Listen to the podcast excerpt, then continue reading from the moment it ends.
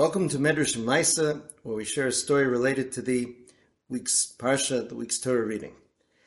In last week, and this week's Parsha, we read about the laws of Dayanim, of the judges in Din. We learned about the requirements for who can be a Dayan. We learned about their obligations, especially their obligation to be objective, to stay away from the tiniest hint of a bribe, and to decide the case based on the emes as ascribed by the Torah. Sometimes we might think that such a person wouldn't also have the midah of rachmanis, of mercy, of chesed, of loving kindness. But the great dayanim of Am Yisrael through the ages combined both aspects. And that leads us to this week's story.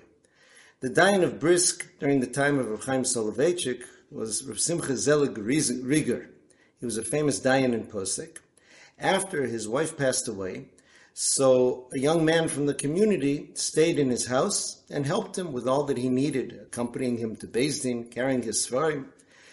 I read an article years ago that was written by a man who had the opportunity to substitute for that Heusbacher, as he was called, the Bacher in the house.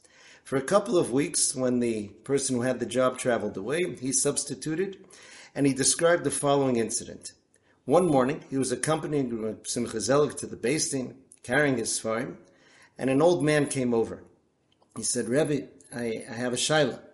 Reb Simcha Zelig calmly asked him to please tell him what happened. He said, it happened in my kitchen. I had something milchik, something dairy. I had something fleshik, something meat. And I'm afraid that it got mixed up.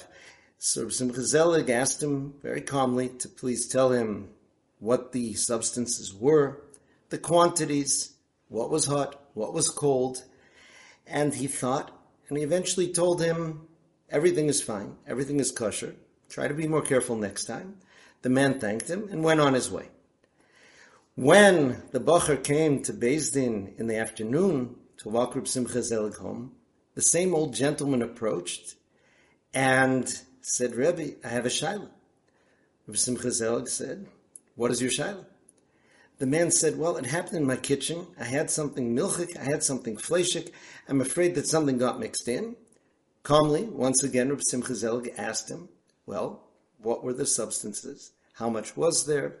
Was this hot? Was that cold? He thought, and he said, Everything's kosher. Just be more careful next time. After the old man left, the Bacher asked Reb Simcha Zelig, But Rebbe, that's the same question he asked you this morning. Reb Simcha Zelig said, I know. His memory is going. He asked me that question every day. Today he even forgot that he asked me once already, and he asked me the question a second time in the afternoon. So the man wrote in the article, I asked Reb Simcha Rebbe, you know the question, you know the answer. Why don't you just tell him it's kosher? Why do you ask all the questions? Why do you go through the process? He says, Because the man doesn't remember that he asked me the question.